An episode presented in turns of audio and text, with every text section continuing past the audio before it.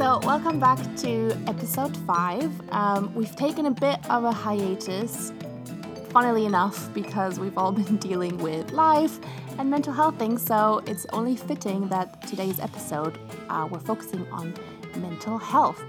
Um, so, because this is obviously a bit of a touchy subject, we don't want to start with our usual cheaper than therapy because we want to dedicate a little bit more time to this um, this week. Uh, so we're going to switch things around and start with our recommendations. So, Mona, Maddie, what's been making you happy this week? Have you read or listened to anything that you want to recommend? Hi guys, it's Maddie here. Missed you.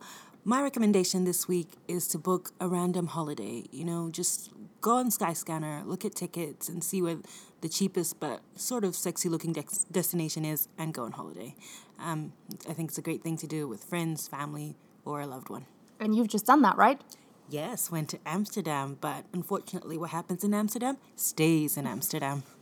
I think that's a really good recommendation because it's been such a long, cold, dark winter. I feel like I'm 100 years old and I haven't seen the sun in, pff, who knows, 10 years or something. Um, so I think a holiday sounds like a pretty good recommendation. Mona, what's your recommendation this week? Um, my recommendation is a, a recipe in a cookbook. So um, I had some uh, friends around for dinner recently, and I had one of those like freakouts where I was like, I don't know what to make. Like, oh, what am I making for dinner? And um, I found this recipe in a book by Diana Henry. Um, the book's called Simple and literally it takes like 10 minutes to throw it together. It's like chicken with like dates and harissa and rice mm. and you just put everything in a pan and put it in the oven basically. And it, everyone was like raving about it and they were like can i have the recipe? And i was basically like no because i don't want you to know how easy it was.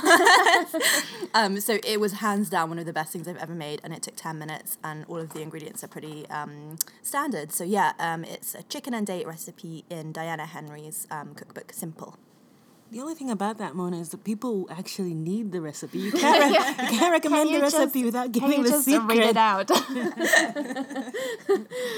um, that sounds awesome. Can you, I mean, if you wanted to invite us over and anytime guys anytime Um, so my recommendation this week actually fits in quite nicely with the topic today. So I almost don't want to talk too much about it because I think I'm going to talk a little bit more about it in the second half of our show. But um, my recommendation is a book. It's called Eat Up, uh, written by Ruby Tandoh, who was on the Great British Bake Off, I think in 2013, if I remember correctly, or maybe 2014. Uh, she didn't win it, spoiler alert.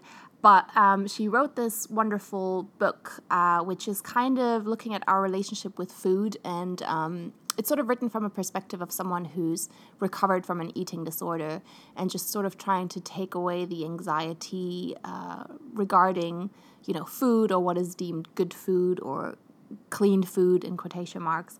Um, and I actually saw her yesterday at a talk um, at Edinburgh Uni which was really great. And it was just sort of an hour long conversation with her, talking about some of the topics in the book um, and talking about how to have a more healthy relationship with food. And um, anyway, I'm going to probably mention this book some more and perhaps read some quotes in the second half of our show because it fits quite nicely with what we're going to discuss today.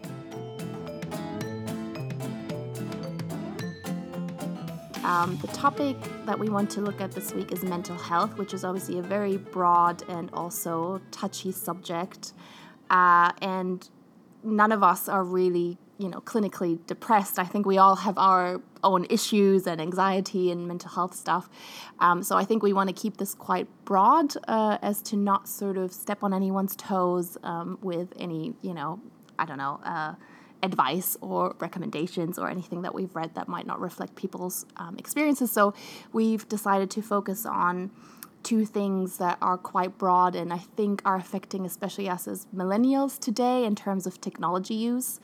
So in this first section of the show, we kind of show, sorry, it's like in this show, uh, in this uh, podcast, we'd like to focus on social media because that is something you know, that we all kind of use, especially with the rising use of um, technology and smartphones. And um, recently, especially over the last five years, there have been quite a lot of studies on how technology use and social media can affect our mental health.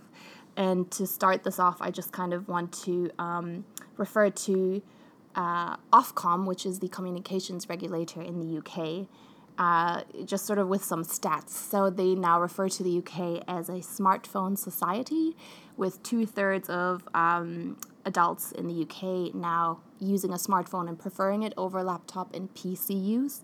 And uh, according to their findings, we spend about two hours a day on our smartphones. And I believe that's sort of like on top of, you know, the internet use or technology use um, that we use at work. Uh, so I think in total that makes almost like basically all the hours that we're awake, we're kind of probably using technology. And um, that's obviously had an effect on us. But before we sort of delve into mental health issues and stuff, I just kind of wanted to ask you guys what's been your experience with social media because for example for me i remember when facebook first came out in 2005 it was more like a tool to stalk people that you studied with find out if someone was single or not. I think it was sort of like the tinder of back in the day. Um, and that whole it's complicated status. Oh my uh, god. the, yeah it's complicated. Yeah exactly.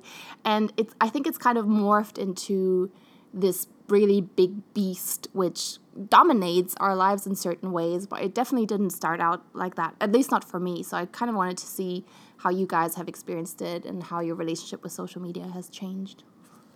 Yeah, I mean, um, I'm the same. So Facebook um, uh, sort of emerged on the scene when I was at uni, and it was basically the first way that you could find out about other people that you were mm. interested in without knowing them or speaking to them.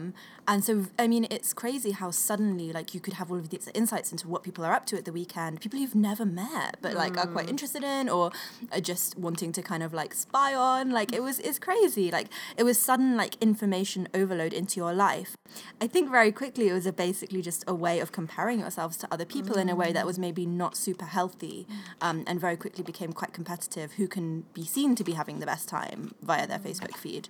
Um, so yeah, that's kind of my initial experience. Mm-hmm. You guys obviously don't remember Friendster and MySpace, hey? Uh. um, for me, Facebook really started off as a way of kind of catching up with people I hadn't seen in a long time, like friends and family. But then eventually, it did. I did have an unhealthy relationship, like especially I guess with Facebook, in that it was more. I used to look at other people's lives, and it came, became quite depressing for me because you'd see people at stages in life that you wished you were at. Like mm. you see friends who are married or have kids, bought houses, have cars. And for me, that's when I think I kind of knew I was having a problem with social media and that it affected my life when I was off it.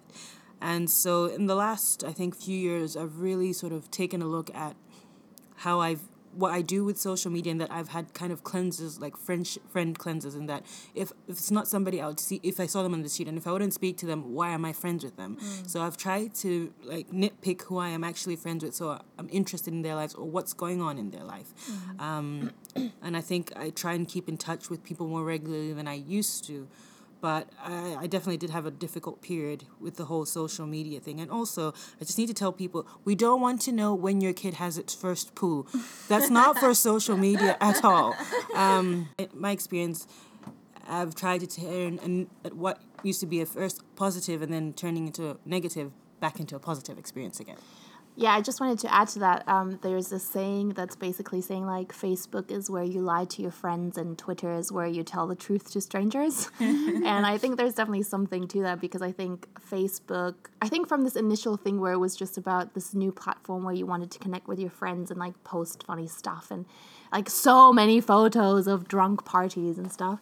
Um, morphed into this thing where yeah like you said you catch up with people that you haven't seen in a while and then it it became this sort of comparison thing. But I guess at the end of the day, everyone presents their life like an edited version of their mm. lives, right? Sort of like this is me, and look how great I'm doing. And I think there was also now it seems to have stopped, but there was a time when everyone on Facebook kind of felt like they had to tell you what they had been doing all day. Exactly. And I think oh, I I hated that because you know when you're like you've had a shitty day, you're at home, you're eating cheese in bed, and then someone's like, oh, I had this amazing day where I went to this like art festival with all of my best friends. And, and then, then ran a marathon on the way home. Yeah, ran a marathon on the way home, and now I'm like sitting in my, you know, perfect I don't know, a living room with my perfect furniture. And although that's kind of crossing into Instagram territory now, but um, yeah. So I, I think what you said there, Mona, about you know, compa- or actually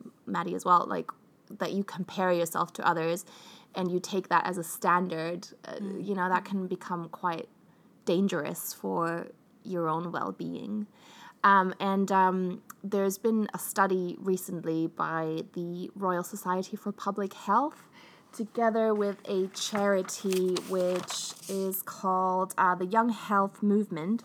And they basically did a survey in 2017 where they had a sample size of 1,500 people and they sort of self reported their levels of um, anxiety and depression after looking at certain social media platforms. And actually, Facebook didn't come in as the worst, but it was Instagram that makes people the most depressed, apparently. And I can definitely see that because, you know, a lot of people post these perfect pictures of their edited lives. Um, and uh, you know there's not much context there's not much there's there's not much there's not Yeah. much context you have a filter you know there's a whole selfie culture as well where people probably take like 150 selfies until they find one which works but you don't see that you just see that one picture that looks amazing Guilty. but um, yeah so actually instagram came in worse and then it was followed by snapchat which i've not that much experience in I'm not down with the kids enough for Snapchat. No Yeah. way. I'm on Snapchat to be honest, but it got boring real fast. Like I just don't understand why you want to send pe- people like 10 seconds of oh this is what I'm doing and I just I, I just I don't understand it. I I've got a Snapchat account, but I actually don't use it. Hmm. So, I used to have it, and I like the filters that you can put on your face, but I, I, I had one other friend on there. and then we kind of used it ironically where we just sent each other 10 second videos. And we were actually working in the same office building for a while, so it was literally like me at my computer with like a dog face, dog filter face, face filter, whatever, and her at her desk with, I don't know, something else. And we would just send 10 second snippets to like, I'm bored, want to have lunch. Um, so yeah, obviously very useful. But then Facebook came in third, and Twitter actually came in last. Although Instagram is kind of the fastest growing social media platform. So yeah, that's really interesting. I mean, I've got um, I I I think Instagram is probably my favorite of the social media platforms. But I have a really interesting kind of anecdote that happened to me recently, where um, I'd been um, sort of relatively down, and I decided to kind of take control of my life last year. Um, and signed up to this like cycling challenge, and so I ended up posting quite a lot of pictures on Instagram of my cycle rides because I was trying to raise money for the um, charities that I was um, sort of campaigning for.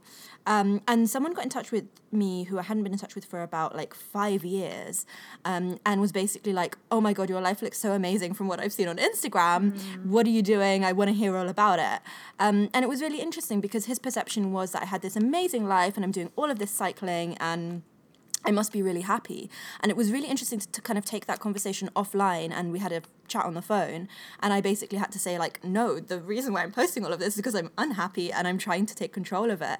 Um so it's really interesting just that kind of what the perception is and then you dig that tiny bit deeper and it's quite quick that you find out that yeah those photos that you think mean something probably mean something completely different. And I think the interesting thing to consider here is obviously like, you know, we're in our 30s, and I think maybe, I mean, I, I feel weird saying that. I think we have the maturity to sort of take a step back and be objective and be like, okay, all of these photos are edited, or, you know, like you said, Mona, I think for me at least, I know that quite not you particularly, but I know that quite a lot of people post pictures to almost lift themselves up, and I can I, I do that too. I think you know when I'm sort of out and about and I see something nice and I'm feeling kind of sad, then at least I almost use Instagram like a highlight reel of my year where I'm like reminded of all the nice things that I've done. But I think you know there is something to say about the impact that it has, especially on younger people. And I just wanted to read this quote from um, the CEO of the Royal Society uh, for Public Health, who said. Social media has been described as more addictive than cigarettes and alcohol and is now so entrenched in the lives of young people that it's no longer possible to ignore it when talking about young people's mental health issues. It's interesting to see Instagram and Snapchat ranking as the worst for mental health and well being. Both platforms are very image focused, and it appears that they may be driving feelings of inadequacy and anxiety in young people. And just related to that, um, just wanted to quickly present a stat which was basically another study that found out that the number of teenagers spending time with friends uh, has nearly dropped by 40% between 2000 and 2015, with rates of loneliness consistently soaring. And that's obviously quite worrying, I think, because I think a lot of, at least for me, I remember a time when there was no internet. Uh, which says a lot about my age. but like I didn't grow up with internet, but I, you know, I, I mean, I think the next generation, what are they called, Gen Y or whatever, Or iGen, I think. iGen, yeah, I think they are obviously like it's so entrenched in their lives and they grow up with social media and it's normal for them. And I think we have this perception like that we increase social interactions through social media because you can chat to anyone at any point. But then the question is is that actually meaningful interaction or not? Yeah, there was a really interesting article. I think it was in the New Yorker, but we can maybe dig it out and put it on our Facebook page or in the show notes um, about exactly this this generation born between 1995 and 2012, where they've basically grown up with smartphones and they don't really remember a pre internet age. And it was saying that basically they are safer than ever before. So, like, physically safer in that they're not really going out as much. They're not kind of like climbing out of their window to go to clubs, um, uh, unbeknownst to their parents. They're staying in. Um, they're actually having less sex um, because they're basically, but they're probably posting, you know, naked selfies of themselves um, via Snapchat or whatever. But they're, so they're sort of physically safer, but actually a lot more vulnerable than teenagers ever have been in previous years. And I think that's just a really interesting dichotomy. Like they're in their rooms but they are exposed to so much more content than we ever grew up with and they have everything at their fingertips and they can't switch it off you know? They are if you're being bullied you know before you, at home at the weekend or in your evenings was a safe space. Whereas now it's not because because people can reach out to you you can reach out to others and um, there's a real vulnerability to that. So um, yeah. Yes, unfortunately, I feel like with the, the generation of now, it's just with social media, that's the only way they feel like they can communicate with friends or family. And you lose that, I think, that person to person contact. And I feel that's actually quite important for your mental health. Mm. Being able to physically see somebody, being able to to see their expressions. You, people say you can Skype or you can video chat, but it's not the same thing as when you're in the same room as somebody, watching their body language and sort of having that reflective or they're reflective in their in the way they're speaking to you. And i feel that's why a lot of people are more lonely and tends to affect your mental health more because people say "You- you can work from home now. You don't have to leave the house.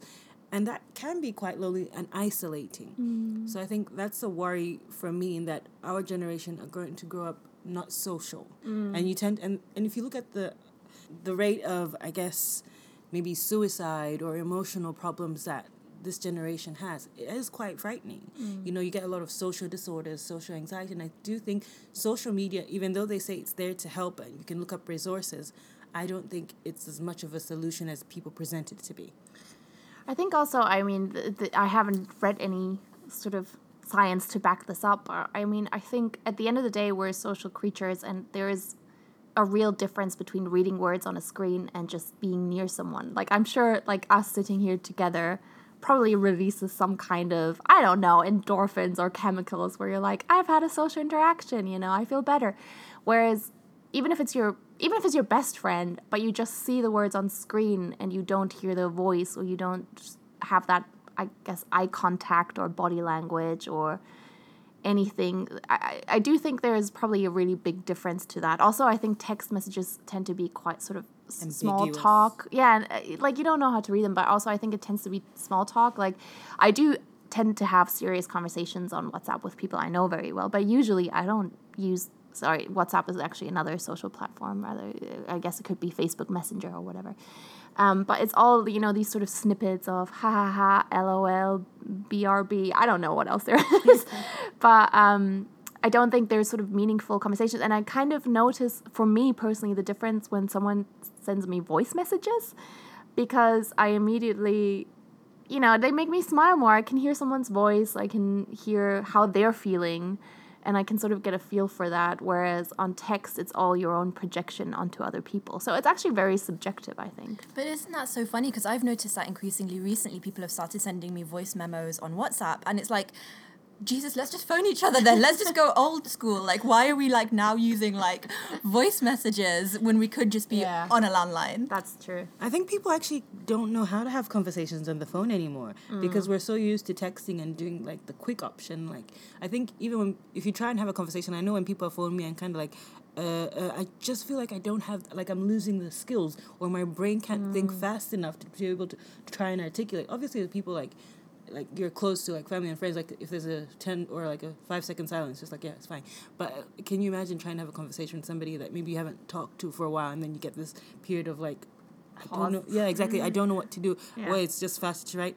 Oh, so good to hear from you. LOL. You know what I Yeah. mean? yeah. Yeah, that's interesting. So, just to maybe wrap up this section, I just kind of wanted to, as a last point, look at what social media platforms themselves are saying about that. So, for example, Facebook recognized that that is an issue, and in 2017, their director of research, or whatever that person's called, um, they published a whole sort of article on their take of it and basically Facebook's own research into social media and mental health. And unsurprisingly, Facebook's solution is you should use more Facebook, just use it better. and um, they were basically saying there are two ways to use social media and Facebook. One being where you're sort of very passive and just scrolling through things, and that's more likely to make you feel worse or bad. Um, Whereas the other way, where you interact with people and you send messages and you post photos and you comment on people's stuff, that's how supposedly you know you're gonna feel better in in case you know your mental health is affected by Facebook. And Instagram said something similar when the results of the study were presented. Um, that Instagram is sort of the worst platform for mental health their response was something similar. It was kind of like, oh, you know, we really want to be part of creating a positive experience where people can exchange, um, uh, you know, their own stories and find companions, uh, and also can sort of exchange their opinions on mental health or or find people in case they're struggling. And I just thought both responses were really kind of a cop out because obviously the solution is not saying I, I don't know to me it sounds a little bit like saying you're just using these platforms wrong. Mm. So you're the one You're a shite user. yeah you're you're you're a bad user and therefore you feel bad when you use our platforms. It's got nothing to do with us Yeah, I think especially when I think that there's an implicit acknowledgement that a lot of what they do is deliberate to make these platforms addictive. There's been a lot of um, kind of uh, stuff in the news about how people who used to work for Facebook or whatever have admitted that a lot of what they attempt to do is to make it an addictive platform. And I found that myself. I mean, it's very difficult to leave Facebook as well. Um, so I think that they need to address that and, and they need to begin to think about the extent to which they are um, deliberately designing it to be a platform that people spend way too much time on. so maybe just as a last point before we wrap this uh, section up so maddie in preparation for this podcast you've actually taken a digital detox and a break from facebook so how's that going for you Um, actually, yes. So I've done a, a seven day detox, as Eva has said. The first day I th- was hard actually because I'm so used to in between when I'm not doing something at work. In between, I just flipped my phone and just start scrolling, and it's been. I actually even deleted the app off my my phone as well. Um, so it means that I can't accidentally go into it, and I've found that it's actually it's it's the last couple of days have been better. I think the first day I was really struggling with like what to do with my time, but I was just thinking, okay, maybe I can actually read that book I was meant to get to, or send somebody a text that I've been meaning to send a text, which I've actually done. I'm trying to occupy my time with things are a bit more productive with my day. Um, don't get me wrong, I still have Instagram, but the good thing is that I never used to use Instagram that much. So for me, I haven't really haven't increased my social media uptake with Instagram. So I'm not doing anything differently there. I just, but I kind of feel more at peace because I've, I've been obvious. I've been like I know because you guys are my friends, so you know. I've been having a couple of ups and downs and just lots of stress with work as well. So for me, I just needed to take time away from. I think focusing on other people and focus on myself. And I think with Facebook, I got into that trap of sort of like, oh, this person, like, I'm trying to find somebody else whose life is shit so I can feel a little bit better of myself, you know, because sometimes people do that. And I think that was quite unhealthy for me. And I said, I'll, I just need time away and just sort of time to recalibrate and refigure my priorities. And I think this is also a good thing of looking at what my actual priorities are in life. So. I think that's a very good point. Um, what you just said about, you know, when first of all, we're also used to just using social media casually. Like I, I also took a digital detox not recently, but like a year ago for I think almost a month. Because for me, the reason why I did it was more that I found myself at work or even at home, you know, when I had like five minutes, I would just sort of use it as a time filler. I'd be like, oh, I have nothing to do. So immediately just scroll through things and was like, this is actually really not a productive way to use my time, you know, because if I've got five minutes, I could be doing other things. I could be cooking or phoning someone, you know, or I don't know, read a book. Um, and then the other thing is what you said. I, I find that you're constantly bombarded with all these status updates and photos. And like you said, you, you tend to almost not prioritize other people, but those thoughts or feeling that those things trigger that you read, they then tend to take over all your brain space. So you can't really focus on you and what, you know, you, you're feeling or where you're at. So uh, yeah, I think digital detox is a very good thing. Have you guys heard of the concept of digital Sabbath? No. So I have never done this, but I'm quite keen to try it. So basically, just the idea that you switch off all digital devices from a Friday night until uh, Sunday morning. Um, and I quite like that idea because it just gives you, it frees up your weekend. It's like doable, um, and it's kind of for a time limited amount of time, but um, it would be quite a good way, I think, of just using your free time more productively and just making sure you're not getting into the trap of just checking things and you know obsessing over likes on Instagram or whatever for just a dedicated amount of time. And I think I might try it. I'll do that after I watch Jessica Jones season two.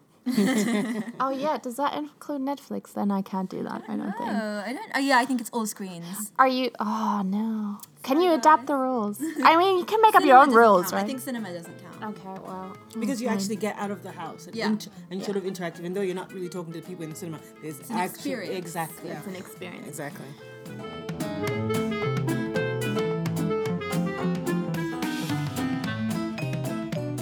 Uh, so moving on to the second part of uh, the episode, where we kind of want to focus on a specific mental health issue that has um, come about. I mean, it's always been around, but I think has been exacerbated at least by the use of social media and social media platforms, which is uh, the effects that social media has on our body image and especially um, body dysmorphia, which is, uh, or also known as body dysmorphic disorder, which is a preoccupation with what people imagine to be a defective body part or a distorted view of some small and insigni- insignificant defect. I mean, even that language, sorry, just a defective body part just sounds really bad. Just to start off with a couple of uh, stats again. So, research suggests that increased amounts of time on Facebook can lead to body image insecurity, um, especially because of comparisons to our friends' photos or even celebrity accounts. A study in the International Journal of Eating Disorders showed social media exposure can promote distorted body image perception. Um, increased use of Facebook has additionally been associated with higher rates of disordered eating. So, um, again, it comes in with this whole comparison like, oh, my friends are so much thinner than me, or I don't know, have better thighs, I need a thigh gap. Oh, remember the whole thigh gap thing? Have you guys had any experience with that? Um, from my experience, I think I've always, when I was, especially started when, for me when I was younger, because I was always one of the smallest in like in class and had a massive chest, and I actually used to get made fun of. So for me, that's where my journey with that started. And then you start looking more into Hollywood, and you start looking at even when you start going to uni and all the kind of like the guys were all like all these skinny girls, and you start looking at what Hollywood tells you you need to be blonde, blue eyed, and you know have a waist that you know you, you can't even put a toothpick through.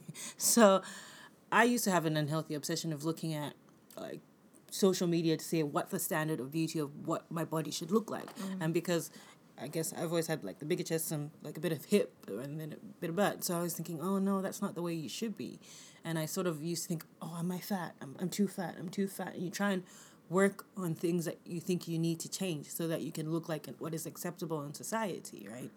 So I guess, and I think social media did not help, especially as social media kept on growing. It really started to impact my life negatively. Um, and I think, especially when you're young, I think now that I'm in my 30s, I've got to this point where I'm actually quite comfortable with my body. Yes, I got a bit of junk in the trunk, and, uh, you know, sometimes I feel like I look like a potato. Um, we can confirm Maddie does not look like a potato. no, but does not. I think it's taken a lot of work, and I think trying to separate, like, you know, that's that person, that's that person's journey, that's not my journey. And, you know, I think trying to look at social media from a different aspect, I can understand that, yes, you, everybody should be proud of their journeys, but it doesn't mean I'm going to post pictures of myself in a bikini on social media. No. Mm. Um, it just means you have to get to that stage where you separate somebody else's life from your life and be happy. Like now, it's that it gets that stage where I'm sure half my neighbors would probably see me naked through the window because I couldn't really care to put on a towel when I come out of the bathroom. Yeah. But it is. I, I don't want to sit here and make it sound nonchalant because it has been quite an issue for me in the past in that I really had a struggle with what my body looked like in comparison to people who are long, tall, you know, have lovely hair, and I think my body just didn't really fit to see like didn't fit the mold of what I thought people needed it to be. Yeah, that's really interesting. I mean, I um it's funny, like I actually don't struggle with this at the minute, but I definitely have struggled with it. And I think it's partly because I sort of have always felt like I don't look like anyone else. like just being like from a mixed heritage background, like I've never felt particularly that I look like anyone. So I've never really compared myself to anyone. But I did definitely go through a period in my late teens, post uni, really, where I, I would say I probably did have something approaching body dysmorphia, but it was kind of very um generalized. It wasn't I thought I was fat, it's just I thought I was weird.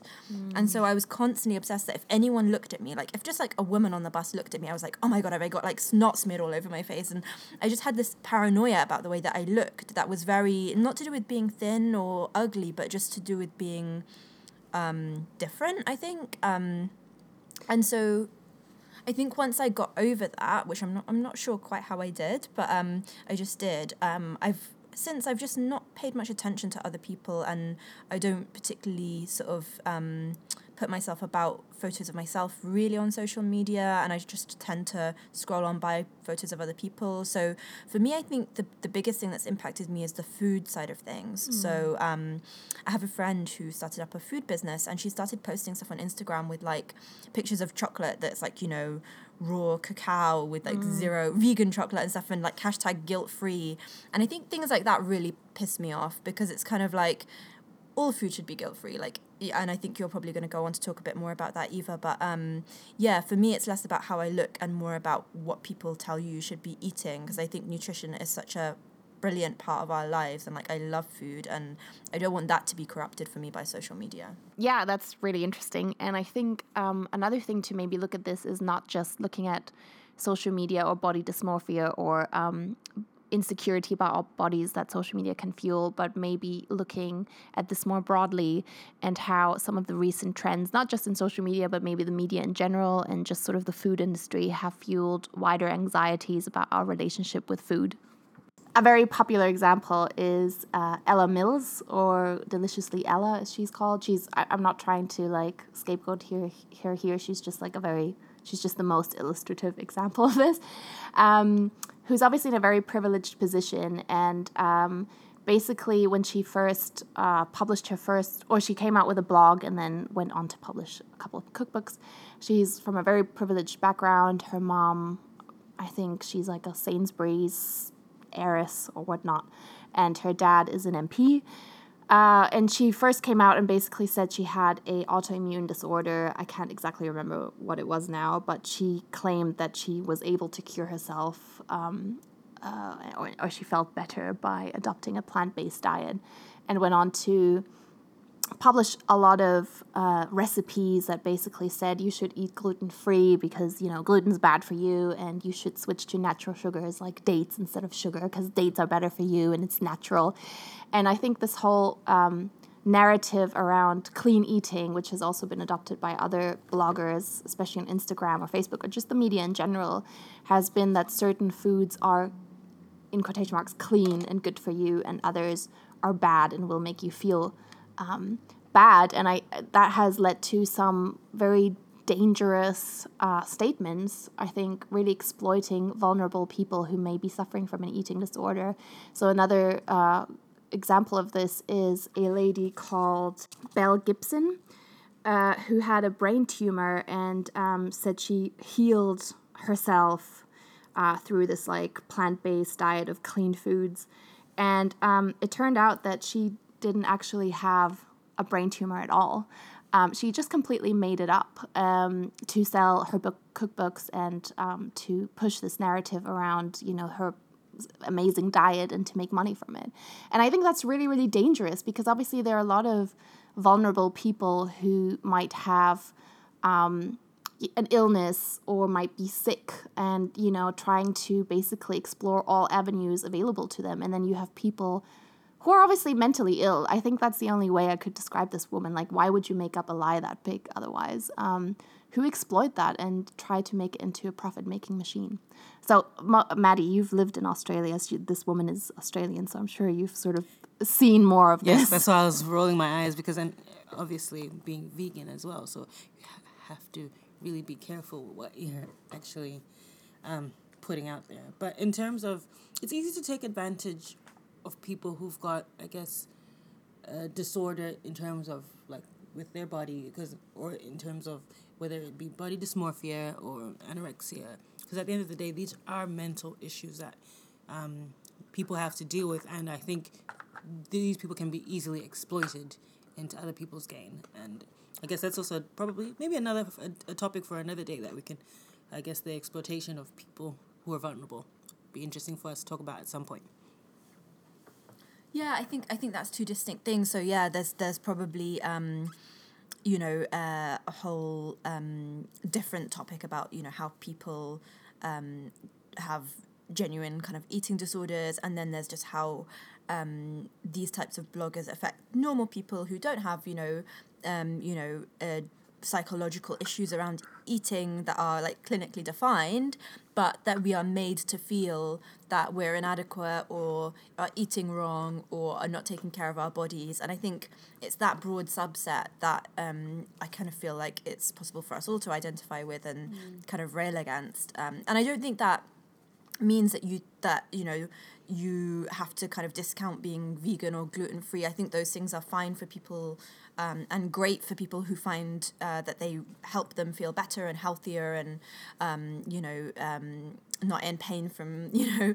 issues around gluten or whatever. And vegan i think vegan food can be really joyous. I mean i really love um uh, it's Meera Sodha's um, new vegan column in the mm. guardian and it's really colorful delicious often kind of um, asian indian um, vegan food. And it's not about like not depriving yourself or trying to sh- shave off calories. It's just about a, uh, a, different way of eating. So I think there can be joy in some of these food movements, um, but often they're just presented badly.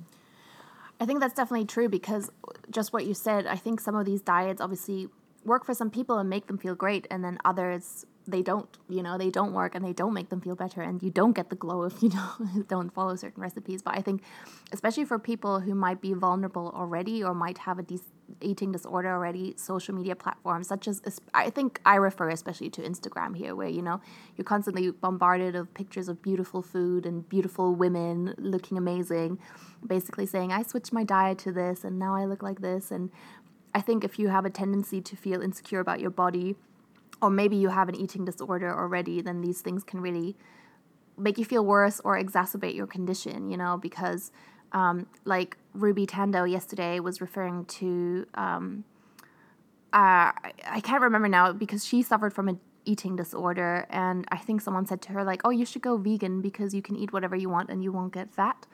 And that's obviously really worrying because that's not why you should be switching to a certain diet. Um, it's not so, you know, you can eat whatever you want guilt free and not get fat. So I think a lot of these Instagram or social media bloggers, wellness bloggers, they promote that feeling of guilt and shame that's attached to food. And um, yeah, that's obviously really sad, and especially for young people who are so susceptible. And I think when you're a teenager, you feel really awkward about your body anyway. Mm. Um, and, uh, you know, like your body's changing, and you're like, oh, I wish I had bigger boobs or smaller boobs, and like, oh no, and all these stretch marks are appearing, or whatnot, you know. And then you don't really know where your place is anyway, and you don't really feel connected to your body. Um, so I think those are the groups that you know we really need to look out for. So maybe to conclude this, I just wanted to share a quote from the Ruby Tandoh book, which I think is really nice. And um, like I said, I really recommend this book, Eat Up. Um, as I mentioned in, in, the intro, it's sort of written from a perspective from someone who from someone who is uh, recovering from an eating disorder, and um, especially working on that, sort of taking the guilt and shame away from food, and maybe some people who have anxiety about eat, eating certain things. And I just want to read this quick quote, which I find really lovely, and I hope it's going to inspire everyone to eat whatever it is they want to eat, whether that's McDonald's or you know a vegan cauliflower crust. Um, but anyway, to hell with toeing the line, our bodies are magical things. We go through our lives taking little bits of the world into us, bite by bite, and turning all of that matter into us. We get bigger, stronger, brighter, bolder, taking up more space, asserting the primacy of our existence with every morsel we eat. Fat bodies are big and perfect and deserve plates of meatballs made with the most tender care. Thin bodies are small and lithe. Feed them until their bellies swell strange and rout against their little frames. Women's bodies need big dishes of hearty protein so that they can flex their guns and store that extra fat on their stomachs and hips. Give elegant macaroons and eclairs and daintily iced biscuits to men and fill their bodies with sweetness. For the non binary people around you, serve crumpets dripping with butter to stoke the fires of their souls. Smother disabled bodies with the love of a perfectly ripe nectarine in the summer sun, a wedge of birthday cake, or the final Rolo in the packet. Flood children with all the dazzling flavors of peanut butter, licked straight from a finger, scoops of cake batter, sizzling bacon rashers. Nourish yourself as though you're taking care of the most precious thing in the world. Strengthen your bones with milkshakes, patch up cuts and bruises with cheese on toast. Eat for your life. Great quote, but my boyfriend has a sweet tooth, so he's not going to be reading that book recommending him to eat eclairs and shit. anyway, I just like that quote because I think it's um, I like the concept of you know when you eat things, you're actually taking things in, and yes, of course, the rational side of you can say like this thing has sugar and whatever, but you're actually like food is comfort, but it's also a gesture and it's also a social thing. Like I think food is so many things that are important to our well-being and mental health, and um, I think instead of constantly saying I shouldn't eat this, I shouldn't eat that, or this makes me fat, it's quite important also to acknowledge the fact that sharing meals, cooking for others, eating something that makes you happy, whether that's, you know, a Mars bar or a green smoothie, that those are all things that nourish you from the inside as well.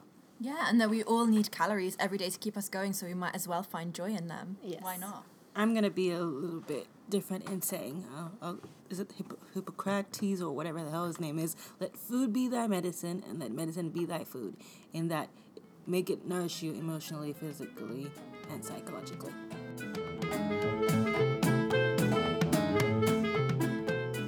Okay, so to wrap up, um, usually we start with a section where we talk about cheaper than therapy and what's has been our cheaper than therapy this week. And I think maybe this this episode we all really need to talk about this because we've all had like a crappy start to 2018.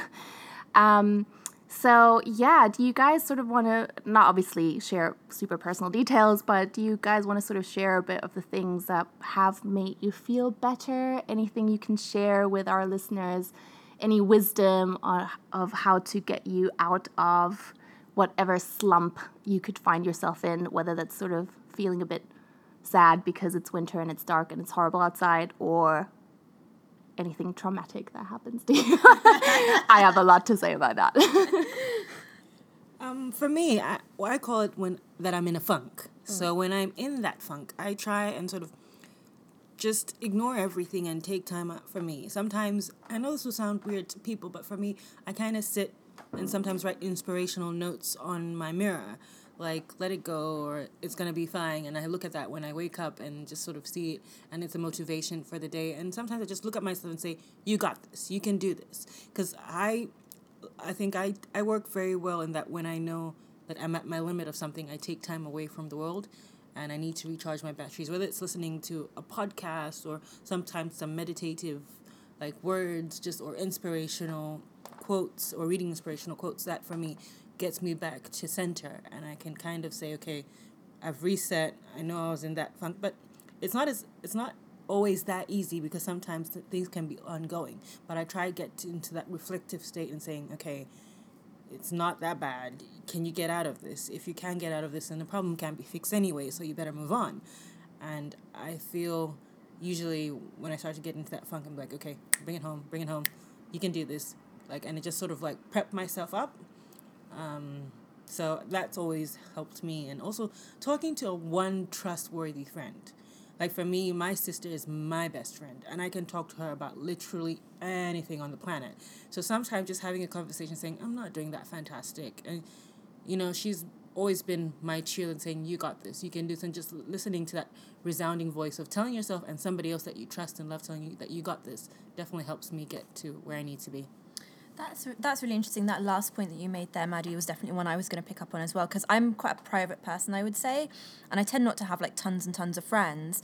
And my instinct, I would say, when I'm down, is to like hide away and to kind of burrow down and to just kind of try and get myself out of it.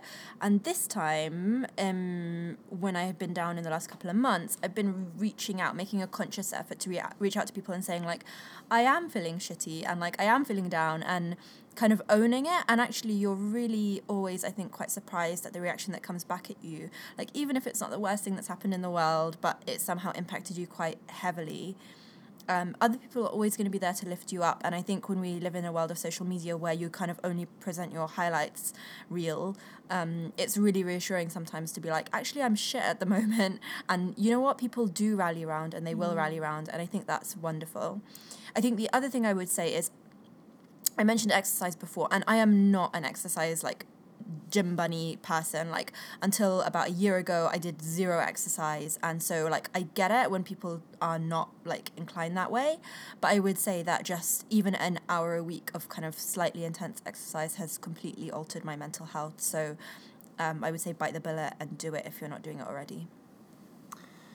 Um, yeah, so I'm gonna mention two things, I think. So one is a bit more general. Um, so I've always struggled a bit with anxiety and being just a very anxious person. I've always referred to myself as a warrior, but I think it was not until sort of maybe like two, three years ago where I was like, oh, I think I actually have like anxiety, which is something a little bit more, I, I guess, more of a constitution really, rather than um, you know something that you there's a quick fix for or like you said when you're in a funk and, and then you get out of it um, and so one thing and i hope this doesn't sound super hippy dippy because I, I i'm trying to stay away from that but i think one thing that really helped me was discovering meditation or mindfulness um, so i was very uh, reluctant to get into it because i thought it was a bunch of you know, bogus basically, like, ah, bah, humbug or whatever. Just, um, I didn't believe in um, the healing powers of mindfulness and meditation. And um, so I went to a couple of, I, don't know if our listeners know Meetup, the platform, but it's sort of like this platform where people can um, advertise just any kind of meetup, whatever it is, um, rather than you know always having like a proper course with a proper teacher. People can just get together and and um, do things on their own.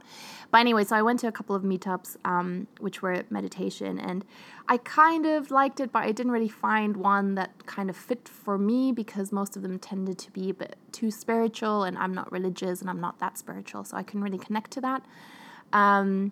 And it just kind of left me feeling inadequate because I was like, oh, I can't really connect to that. And instead of switching off, I feel a little bit more like, what am I doing here? When can I go home?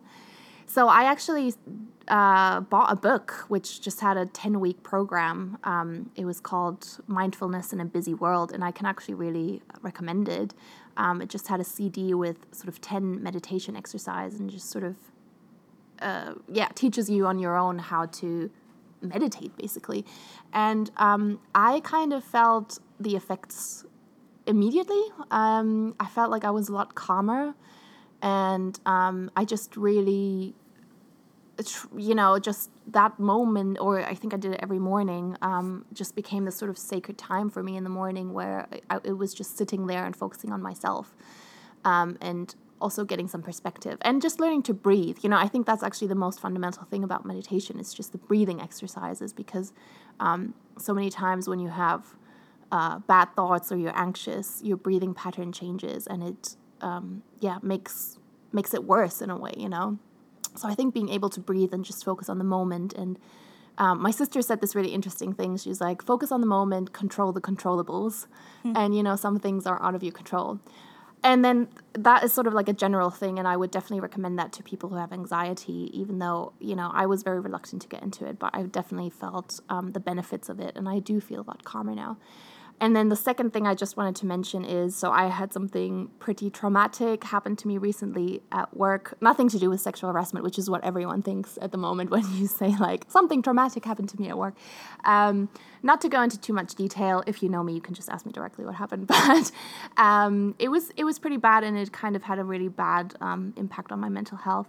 And so I think uh, for this is what helped me at least. Um, for those moments when you go through a bit of trauma, I think it's good to remember your routines um, because I think you get so consumed by those feelings of feeling inadequate and vulnerable and sad that you don't remember the things that are good in your life mm-hmm. and um, just sticking to those daily routines you know whether it is that you know in the morning you take five minutes to make your coffee or, or tea or that I don't know, you use a face mask, or maybe before bed you use essential oils, whatever it is that you usually do that you kind of see as an act of self care. I think it's really important to stick to those things because, especially when you have something traumatic happen to you that's never happened to you before, I think your brain is just like, whoa, I've never experienced this emotion. Everything's up in turmoil and help. Um, and just sticking to the things that you know in a routine can like ground you. So I think those two things definitely um, are my cheaper than therapy in general, my emergency cheaper than therapy, but also uh, my general cheaper than therapy. So meditation, mindfulness, and um, just building up a good self care routine. And that doesn't have to involve expensive candles or um, bath salts. It just can be tiny acts that you're aware of and that you do every day that make you feel better.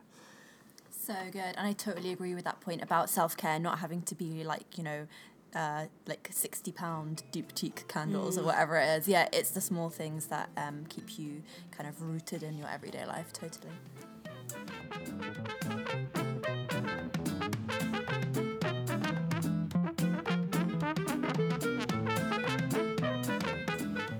All right, well, I think that's it. So, um, sorry again, you guys, that we kept you waiting for so long. Uh, we hope to be back to our regular schedule of um, uh, publishing new episodes every two weeks, unless something horrible comes up, uh, like Snowmageddon, which happened here last week.